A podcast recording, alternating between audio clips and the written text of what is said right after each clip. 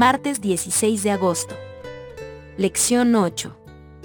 El poder de la resurrección. La resurrección resuelve el problema de la impotencia humana.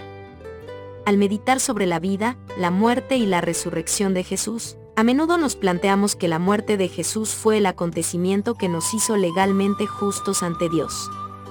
Y eso es cierto, por supuesto. Sin embargo, la resurrección añade una dimensión específica a la salvación.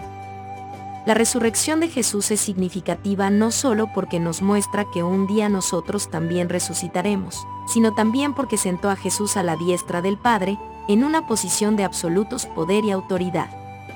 Este poder de resurrección es el mismo poder que Dios pone a nuestra disposición hoy.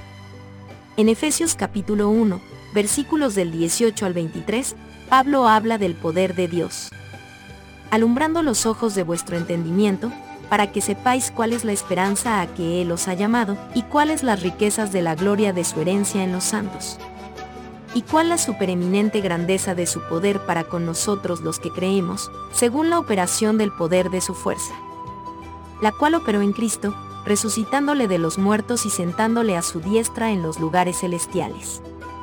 Sobre todo principado y autoridad y poder y señorío, y sobre todo nombre que se nombra, no solo en este siglo, sino también en el venidero.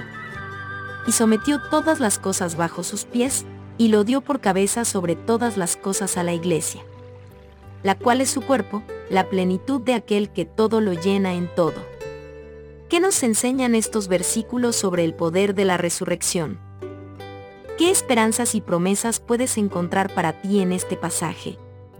Pablo ora para que los efesios comprendan algunas cosas que solo pueden entenderse correctamente con ayuda divina. 1. Que existe la esperanza de transformación y un futuro eterno al que Jesús nos ha llamado.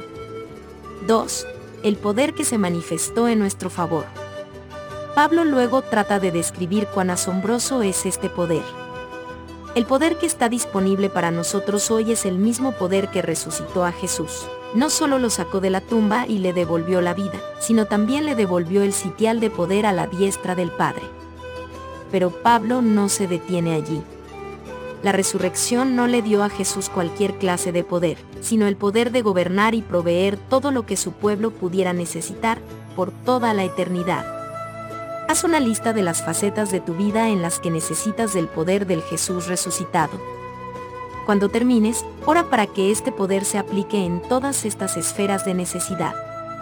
Al mismo tiempo, ¿en qué puedes mejorar? ¿Qué decisiones puedes tomar para que este poder actúe con más libertad en tu vida?